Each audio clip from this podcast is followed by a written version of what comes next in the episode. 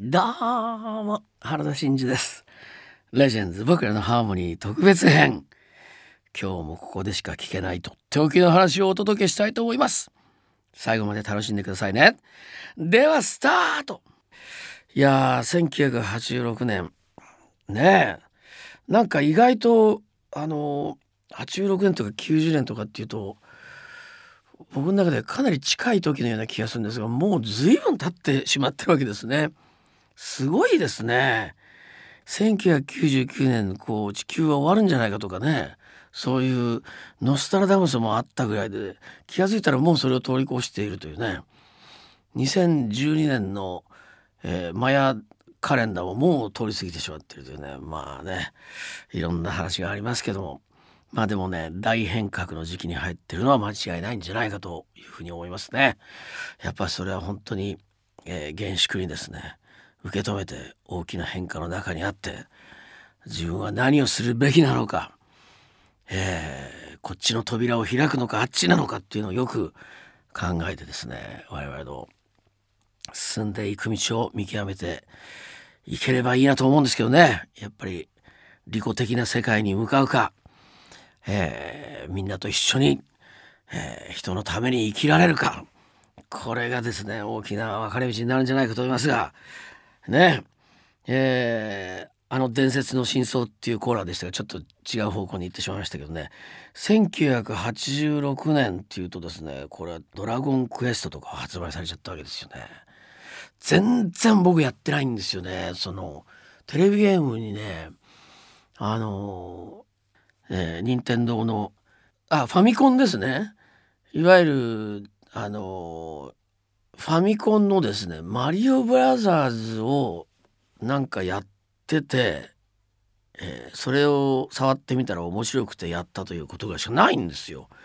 あとのねなんか進化していく過程で全く興味がなくてね何なんでしょうね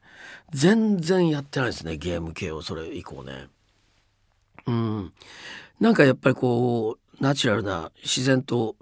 こう動いていくものが好きだというかですね。うん車に乗ってても電車とかに乗っててもね音楽を聴いたりとかしないんですね。ある時期から全くそうなりましてね。なんか自然の音とか世の中の営みをですね 耳で感じながら動いていくのが好きなんですよね。ああこんなことをやってるとか。なんか小散歩みたいな感じですよね。本当にねそういうところに興味があるというか、えー、ですから都会の中の日常っていうのは僕比較的好きなんですよ。電車乗ってても、えー、乗ってる方々がどうしてるかっていうのをこう人間をウォッチングしてるのが好きだったりするんですが僕はですねあのやっぱりすごくバンドとして、えー、楽しくやらせていただいてた時期だと思いますね、えー、新しいメンバーも入り大所帯になってきまして、えー、同時にですね自分がアメリカでこう、うん、まあ勉強してきたというかイメージしてきた新しい形のパフォーマンスをですねどんどん試していくという時期でしたから本当にそれはね楽しかったですね。えー、ダンスがあったり、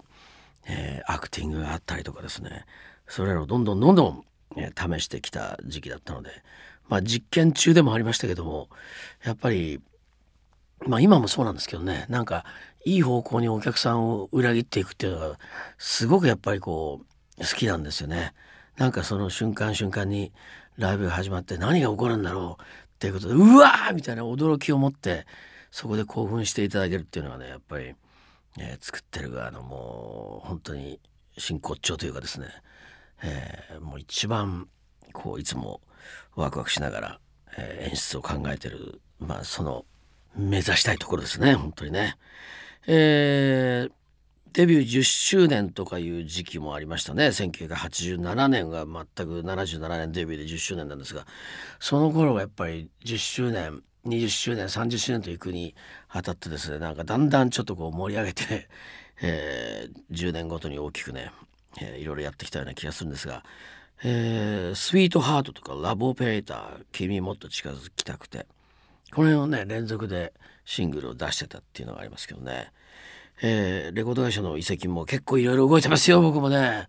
もう音楽ジプシーのような状況になってますけどね、えー、僕はクライシスマネジメントっていう名前の、えー、自分の事務所を持ってたんですがここから、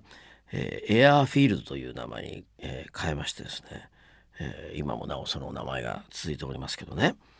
えー、それからバンドも The Air っていう名前になったんですけど Air っていうのがね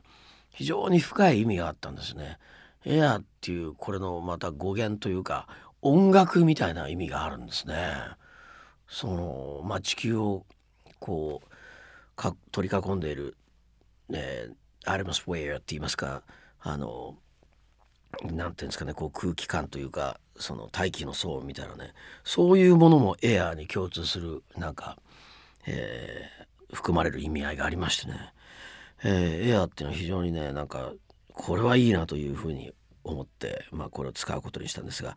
その音楽も含んだエアーこれを発信する場所がやっぱりエアーフィールド、えー、そういうのもあってこれを作りましたけど「Your My Energy」という僕の代表曲これが出た頃でもありますね、えー、アルバム「Urban Game」っていうのも出ましたね。まあ本当にこの辺はライブそして、えー、ライブで何をやるかっていうことを常に、えー、そうですねアルバム制作をしながら同時に何かパフォーマンスを考えてたそんな時期だったと思いますね。えー、なかなかちょっと振り返っていくと80年の後半というのは非常に僕の中でも、えー、アクティブに動いてた時期だったと思いますが、まあ、80年やっぱり本当にね、えー、かなり大きく動いたと思いますアメリカにいていろんなものを吸収して、えー、本当に自分のオリジナリティを高めようという思いでまたそれがだんだん見えてきて、え実際に日本に戻って発表していった時期というかね。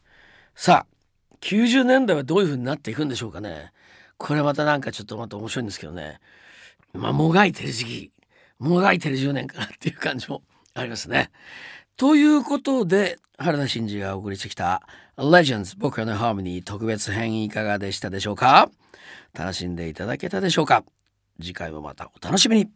バイバイ！